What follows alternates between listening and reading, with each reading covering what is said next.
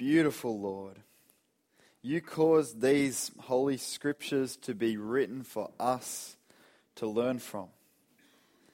Please enable us now to listen to them, to read them, to pay attention to them, to learn from them, and to take them to heart this morning. As we consider the biggest uh, purpose that we could live for, I pray, please, that you'll show us our sin where we've gone astray from what you would have wanted of us. And I pray that you would call us to live for your glory and that we would see how good that is. Pray that we would have a big view of you this morning. In Jesus' name, amen. All right, some people, they live life with a purpose. Like Michael Clarke, this is from his Instagram, and he said, While you sleep, I train. While you eat, I train. While you party, I train. February 21st is my goal. That was the World Cup. And Michael Clarke, his purpose gives him a goal, a reason to be alive. People with purpose get on with it. So some people live life with purpose, but some people live life with no purpose. And it can feel like one of these useless inventions, like a cat wig or a shoe umbrella or diet water. Life with no purpose can be depressing. And I've had conversations with teenagers who wonder why it's worth keeping on living. Some people live with purpose, some people live with no purpose, and sometimes we can end up living for the wrong purpose. We can end up living comb over lives. Homer Simpson, he's only got two hairs, so he combs them over to pretend he's got a full head of hair. So the comb over, it's the, the hairstyle you have when you don't have any hair. And in the comb over life, there's this thing that we think is really, really important, but really it's just a comb over. For example, lots of teenagers get really, really obsessed with relationships, and that boy or that girl becomes everything. It's a comb over. Cathy Freeman won the gold medal at the Sydney Olympics. For 17 years growing up, that was her goal the instant that she crossed the line, she said that she was on the one hand full, but on the other hand empty, because the goal that had defined her had evaporated, and she wanted to run away and hide. You see, some people live life with purpose, some people live life with no purpose, and some people find out they've been living for the wrong purpose. So, is it possible for you to live life with purpose? Real purpose. In this passage, we're going to see what God is on about, and it's going to help you work out what you're on the planet for. We're looking at Exodus chapters 4 through to chapter 9, and the first time I read it, I was like, what is God doing? It's the part where all these famous plagues, like sticks turning into snakes, that's not a plague, that's a miracle, but water turns into blood and cows die. And I'm reading, I'm like, what are we supposed to do with this? But there are some hints in chapters 4 and 5. See, in chapter 4, after God deals with um, all of Moses' excuses, Moses comes back to Egypt with his brother Aaron, or Aaron, if you, some people call him, okay? And they get the Israelite leaders together. And in chapter 4, verse 30, they tell them that everything that Yahweh said that he would do. They basically say, Yahweh, the Lord, has heard our cry. He cares. He's coming to the rescue. And they do these miracles to prove it. And the people are stoked. And they praise God. So, chapter 5, verse 1, the chapter starts like this Yeehaw, let the revolution begin. Check it out. Turn to chapter 5, verse 1. As we read this, don't forget the Lord, all in capital letters, means Yahweh. Afterward, Moses and Aaron went to Pharaoh and said, This is what the Lord, the God of Israel, says Let my people go, so that they may hold a festival to me in the wilderness. And you're like, Boom, get the fireworks ready, it's on. But then in verse 2, it just collapses. Look at verse 2. Pharaoh said, Who is the Lord that I should obey him and let Israel go? I don't know the Lord. I will not let Israel go. It's like if you're getting stoked about some band and then your parents are like, Ed Sheeran, never heard of him. In fact, it's worse than that. It's more like a kid growing up without knowing who their dad is. Believe it or not, this is the biggest tragedy in the book of Exodus. The people on earth don't know who their God is. It is sad for us humans to miss out on knowing our God. And it's also tragic because God deserves to be known. So Pharaoh says, Who's this Yahweh? I don't care about him. And that's a clue to what's about to go down. If we were to fast forward all the way up to chapter 9, everything's revealed. Pharaoh, I mean, Yahweh tells us what all these plagues have been about. And here's the answer. It's point number one in your booklets. Yahweh is on about his glory. Flick to chapter 9 with me. Okay? This is after a bunch of the plagues have happened. So check out in chapter 9, verses 13 to 16. What's the first word? So I know you got it. What's the first word? Then.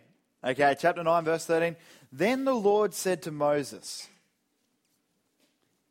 Get up early in the morning, confront Pharaoh, and say to him, This is what the Lord, Yahweh, the God of the Hebrews, says Let my people go so that they may worship me, or this time I will send the full force of my plagues against you and against your officials and your people, so that you may know that there's no one like me in all the earth. For by now I could have stretched out my hand and struck you and your people with a plague that would have wiped you off the earth. Just pause there. Did you catch that? Yahweh could have easily wiped Pharaoh off the earth by now, but he's been holding back. Why? Look at verse 16. Key verse. But I have raised you up for this very purpose, that I might show you my power, and that my name might be proclaimed in all the earth. So, verse 16 tells you why God has raised up Pharaoh and put him in this position. It's to show his power. It's so that his name would be proclaimed in all the earth. Now, we talked about Yahweh's name yesterday. Yahweh's name is his reputation, it's who he is, what he's like. And so Yahweh wants his name, who he is, to be made known everywhere. Yahweh wants everyone to know all about him. He wants people to see him as he really is. So that's what I mean when I say Yahweh's on about his glory. He's on about having the reputation that he deserves. Getting glory is kind of like getting recognition. Okay? So I didn't tell my wife I was going to do this, but let me give my wife Monique some glory right now. Okay? Monique likes to cook, which is great because I like to eat. And sometimes she goes and she buys heaps and heaps of food. And she'll cook like six different meals, all of them big enough for four. And she'll put them in takeaway containers and, and just pack the freezer full of them. But get this this is the best bit. She writes a menu and sticks that on the front of the freezer. How awesome is that? I think that's pretty cool. And now some of Monique's awesomeness is getting seen and appreciated. So Monique is getting some glory and it's making her uncomfortable. She's not happy. See, sometimes humans do deserve recognition. But no one deserves as much glory as God does. In fact, since He made everything, including Monique, ultimately the glory for her should go to God as well. And that's what verse 16 is saying to Pharaoh. But I have raised you up for this very purpose, that I might show you my power, so that my name might be proclaimed in all the earth. That's what God is on about in Exodus and in everything. Even in saving us. Yes, that's because He loves us. But even more than that, Yahweh is on about His glory. Now, sometimes people will say, hang on a second, isn't that a bit selfish for God to be on about his own glory? But tell me this if you heard that GYG's was giving out free burritos, why would you keep that secret? You would want to make sure that everyone heard about it. And that's why it's not selfish for Yahweh to be on about his glory, because Yahweh is actually the best thing in the world. Seeing his awesomeness really does make people's lives so much better it wouldn't be loving for Yahweh to keep himself secret. Actually, the most loving thing that Yahweh can do is help us appreciate just how awesome he is. And that's what he's doing when he's on about his glory. So here's what this means for you and me. Everything that happens in Exodus is for the glory of Yahweh. He is at the center. And it's so important for us to realize that God is God, not us. God doesn't exist for us, we exist for Him. So, what's the biggest tragedy that can happen in our world? Lots of people would say it's people suffering or dying. But there actually are worse things than humans suffering or dying. Those are bad things. But Yahweh not getting the glory that he deserves is worse. The worst thing that can happen in the world is Yahweh not being honored. That's why it's so serious when you ignore God. Because instead of giving him the glory that he deserves, we treat him like he doesn't matter. And that's the worst possible thing you could do. If you want to find purpose in life, you need to get in on what Yahweh is on about.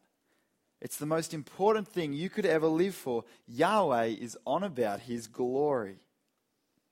Now, do you guys see what this means as we read Exodus? If this is to show Yahweh's glory, then what we're about to see is Yahweh roll up his sleeves and show off his muscles because Yahweh's about to take on the most powerful man in the world and Yahweh is about to show us his glory. So, do you want to see Yahweh's muscles? Because the first thing we're going to see, point number two, Yahweh shows his glory in salvation. Flicking your Bibles back to chapter 6. And this is after what looked like an epic fail in chapter 5. And Moses comes to God and has a bit of a whinge. And then Yahweh speaks. And to me, it feels a bit like a pre match interview. You know, an interview before a boxing match. Muhammad Ali, the greatest boxer in history, he used to do these pre match interviews where he would predict how he would beat the other guy. And in fact, even what round he would knock them out in. Look at chapter 6, verse 1. To me, it feels a bit like that, a bit different as well. But look at, look at verse 1.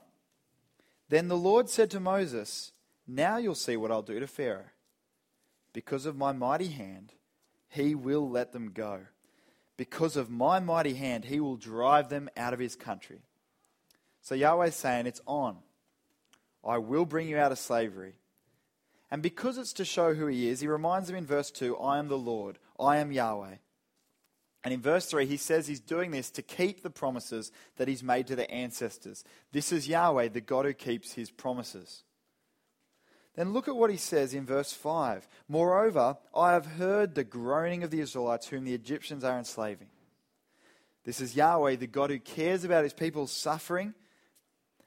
See, remember from yesterday the way they were suffering as slaves, their children being killed. There's real evil going on here.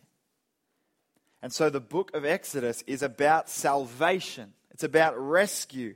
Yahweh promises to show his glory in saving them. He says, I will get you out of here. I want you to imagine that Jono goes a bit crazy and he kidnaps me, all right, and he makes me work in his secret factory making weapons of world domination, all right? But then my wife Monique she misses getting to hang out with me. And so she gets her inner superhuman on, all right? She's like, rah! and she charges in and she sets me free so that I can come home and be her husband again. Now that's in Exodus. The word for that is redeem. Redeem is a massive word in Exodus, all right? Monique redeems me. And that's the message that Yahweh has for his people. Look at verse 6. I want you to find the word redeem. You might even underline it. Therefore, say to the Israelites, I am the Lord, and I will bring you out from under the yoke of the Egyptians. This is verse 6. And I will free you from being slaves to them, and I will redeem you with an outstretched arm and with mighty acts of judgment. Now, there's one more thing we need to see in this passage, and you guys need to get this. What's the goal of redeeming something? Why did Monique go all Amazon and take down Jono? To get me back as her husband. Yahweh's goal is to get his people back, it's to gather his people back to himself. Look at verse 7. I will take you as my own people, and I will be your God. Then you'll know that I am the Lord your God who brought you out from under the yoke of the Egyptians. So, what's Yahweh doing here? It's what John has been talking about in his night talks. He's gathering a people, he's rescuing them from one evil master to belong to another good loving master himself. And that's why this is the verse that's on your shirts, verse 7 here. Because the heart of Exodus is a rescue mission. It's for freedom. And you're supposed to be like, you, he's going to do it. Yahweh is showing his glory and salvation. How do you guys see God? Do you see him as a grumpy God? As the fun sucking God? Wrong. The most important thing you need to realize about this God is that he is a saving God. And that's so important and so good when you look at the mess that our world is in. This God is worth knowing. He's a good God who cares, who loves, and who does something. And even today, Yahweh continues to show his glory in saving people. Do you know the name Jesus is God's other name? And the name Jesus actually means Yahweh saves. That's pretty cool, hey? Jesus is the ultimate redeemer. He sets people uh, free not from earthly rulers, but from slavery to way bigger things like sin and hell forever. Yahweh shows his glory and salvation first in Exodus and now in Jesus. And so, guys, we want to be on mission like our God. He wants to see people saved, and so should we. And I heard this morning that someone's become a Christian on camp already. How good is that? Yeah. We want to be on mission like our God. He wants to see people saved just like that. Now, do you know what else this means for us? Yahweh really cares about gathering his people, like John has been talking about in the night talks. How much do you value God's church? I wonder if you could aim to make it to 10 out of 10 weeks of juniors this term, or peninsula if that's where you go. See, the excuses, it's cold, or it's boring, which, by the way, it's not. It's fun, especially if you like learning about God. Those excuses don't cut it when you see how much God cares about his people. Will you commit to making church youth group a priority for the rest of your life?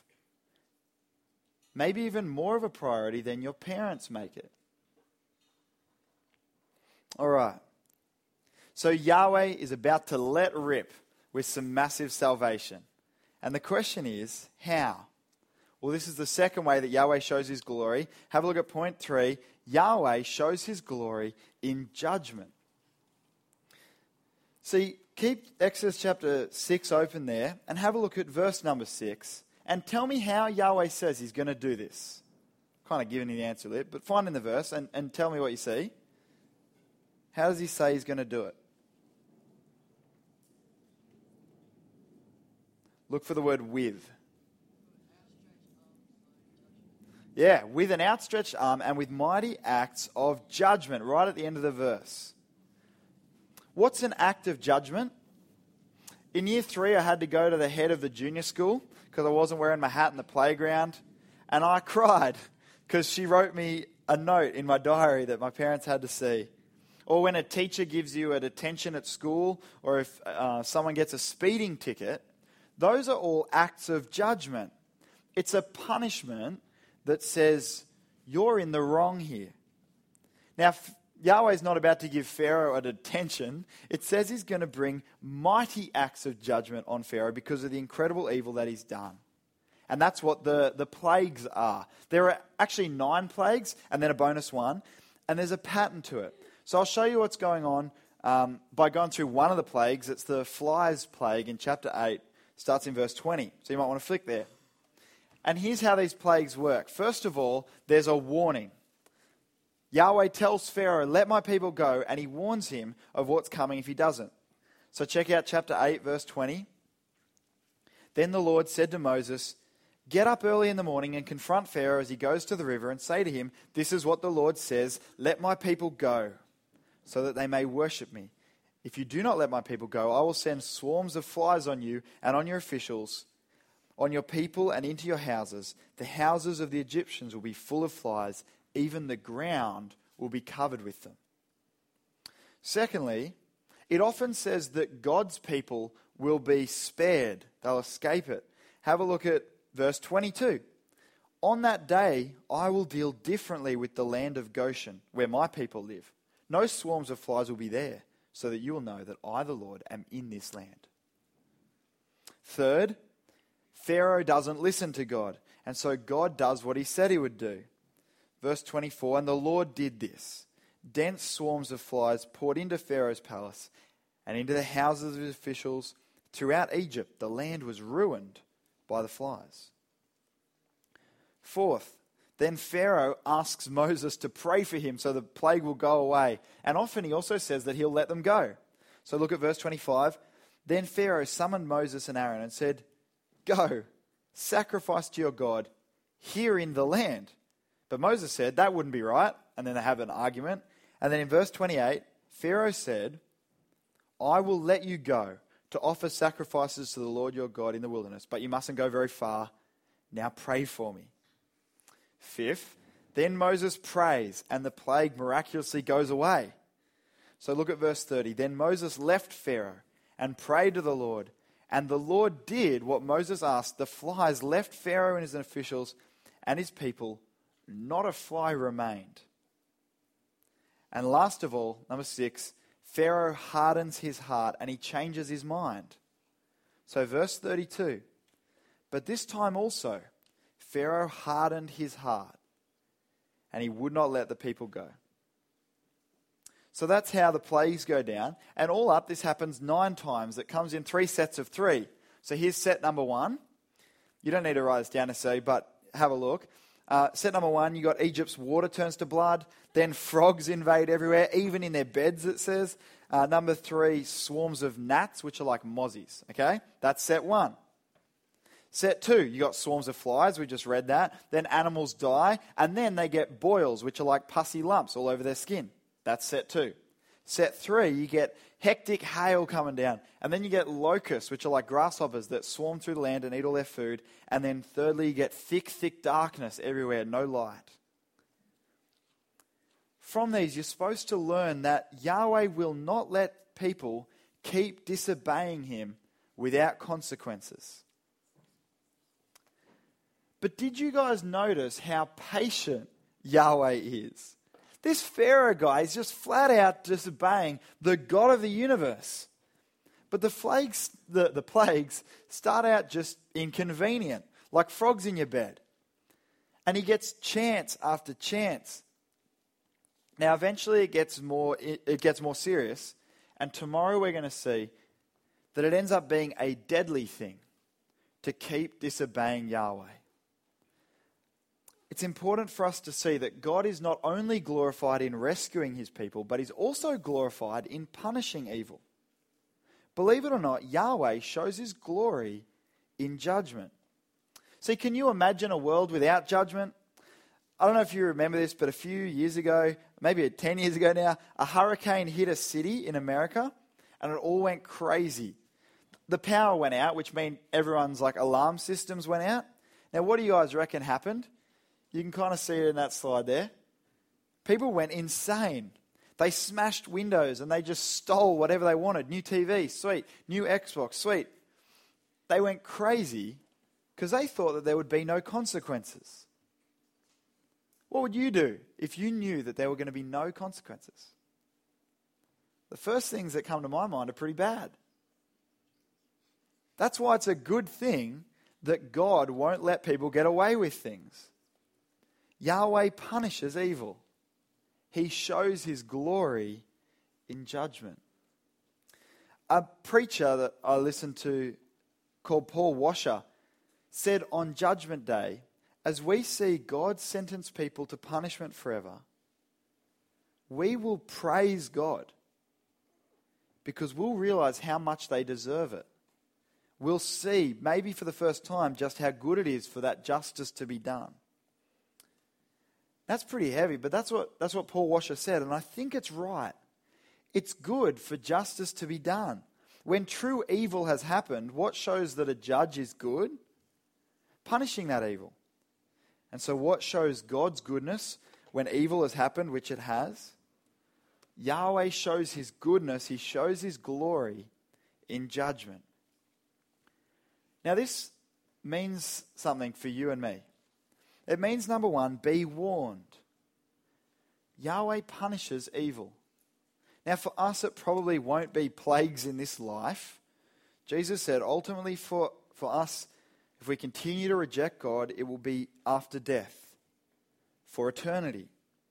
If you're, in, if you're ignoring this God, continually disobeying Him, you need to hear this warning. Secondly, it means Yahweh is not a God to take lightly.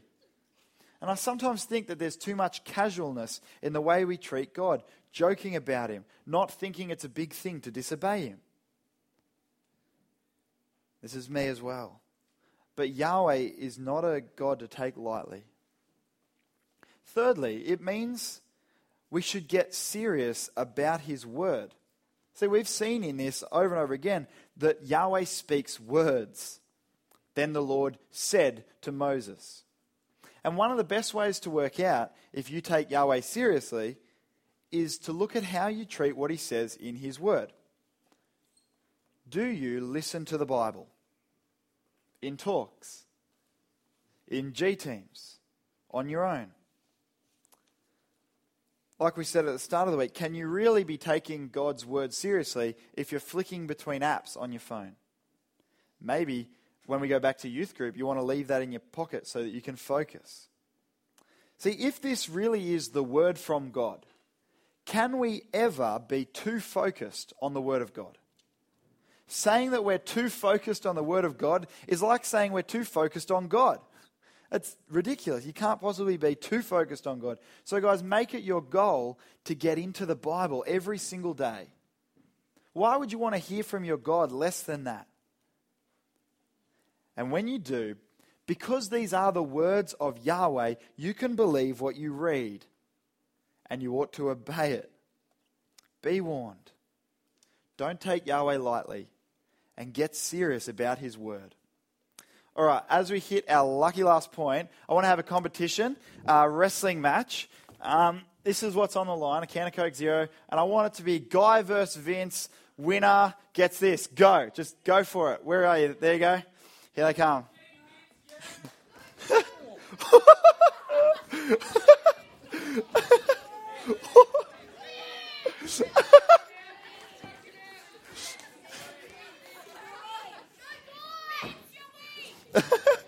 He's running away.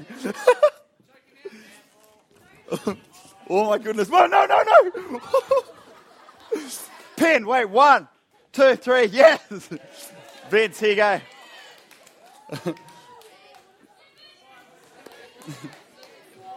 Where?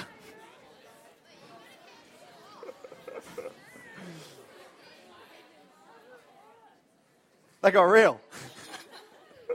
Thank you. Thank you. That was a competition. That was a wrestling match.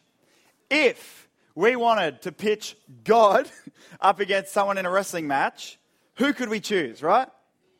We actually could not find someone close enough to make it work. God is so far above the rest, He is matchless. And that's the last big point we're going to see here. Point number four Yahweh shows his glory in matchlessness. Now, I don't mean that he doesn't have anything to light a fire with. Okay? Matchlessness means there's no one else who can match him, no one else who compares. He's got no, there's no one he can match with. Yeah? You got that? Matchlessness. So look at chapter 9, verse 14. We're back at the passage that we turned to in point number one.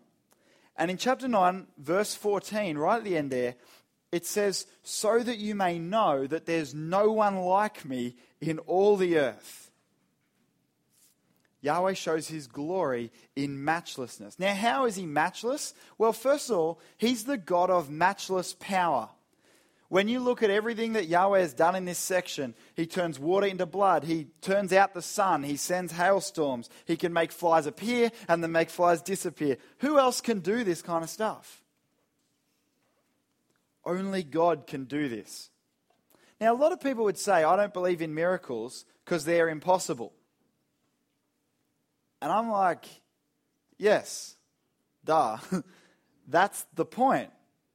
And who can do the impossible? God, all powerful, can. That's what all powerful means. If God created the entire universe just by breathing out some words, is it hard for him to create some hail? No, it's easy peasy.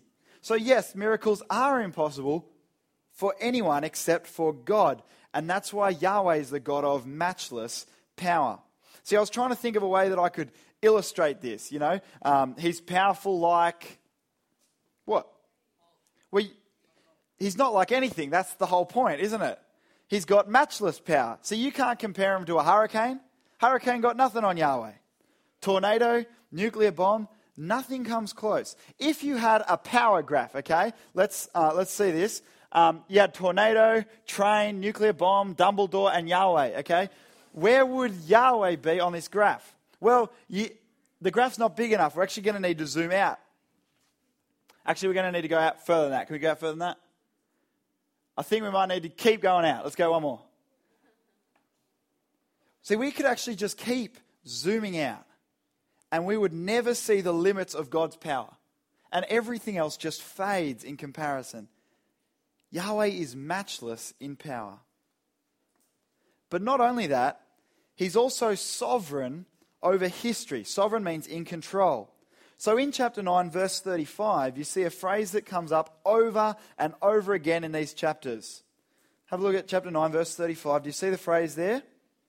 Right at the end, just as the Lord had said through Moses. As you read Exodus, you notice that stuff always happens exactly the way that Yahweh said it would. The reason is because Yahweh is sovereign. The word sovereign, as I said, it means in control over. Yahweh is matchless as the sovereign in control over history. And no one else is like this. Everything else in the universe happens according to his plan. Every atom in the universe is where it is because he planned it to be there.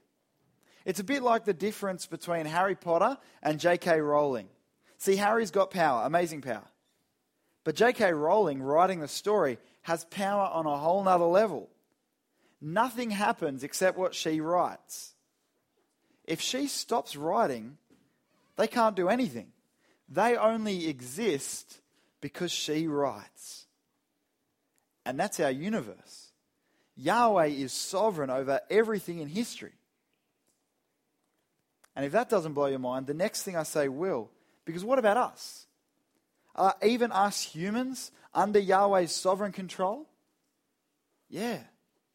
Yahweh is sovereign in control over human hearts. Now you can see this in chapter 9, verse 12.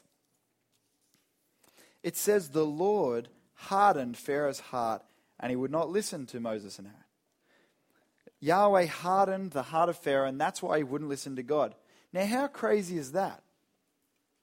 God is in control over what this human being desires and chooses. God's given him a hard heart that doesn't want to listen. But hang on. How can God punish Pharaoh if God hardened his heart? And that's the really trippy part, because look at verse 34.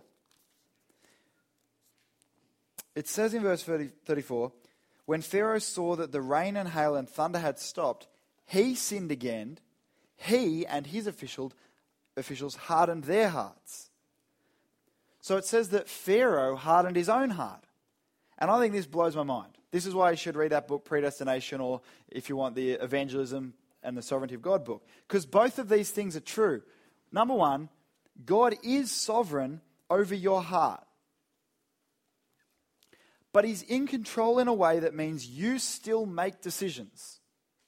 You still genuinely decide things, and so you're still to blame for what you choose even though you choose the things that God had already planned that you would choose.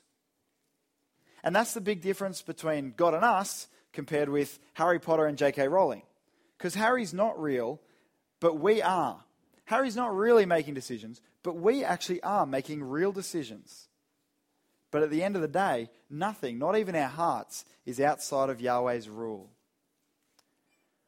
All right, do you guys see Yahweh's glory in his matchlessness? There's no one like him. He's matchless in power. He's sovereign over history, even over human hearts. He's glorious in judgment. He's glorious in salvation. You're probably getting the idea that Yahweh is really, really big. He is. And he deserves a lot of glory. Which leaves you with a question What will you live for? Some people live life with purpose. Some people live life with no purpose. Some people will find that they've lived for the wrong purpose. But can you live with real purpose? Yes. Because the universe has a purpose. Yahweh is on about his glory. And if you want to live with purpose, you can live on about Yahweh's glory too. Not just adding a bit of God to your life, that doesn't make any sense based on what we've seen this morning. He can't just be part of your life, He's got to be the biggest thing in your life. We exist to show the world how good God is, to glorify Him, to make Him known, to bring Him honor. And I pray that from this moment, you will realize that the most important thing that you could live for is seeing Yahweh get glory. Let me pray. Almighty God and merciful Father, we confess that we have stumbled and walked away from your ways like lost sheep. We haven't lived for your glory, but instead we've been caught up in foolish things. We've ignored and disobeyed you and brought dishonor to your name. We have broken your holy laws. We have not had you at the center of our lives, and we're sorry. But you, God, are a merciful and forgiving God. You promise to forgive those who ask for it, and we ask you to forgive us, Lord. Please raise us up in your power and come among us. And with your great strength, help us so that we can get rid of the works of darkness and instead live for your glory with you at the center of our lives. Through your generous grace and mercy, please enable us to glorify you, to make you known, to bring you honor. We pray that from here on out we may live godly, righteous lives for the glory of your holy name. Amen.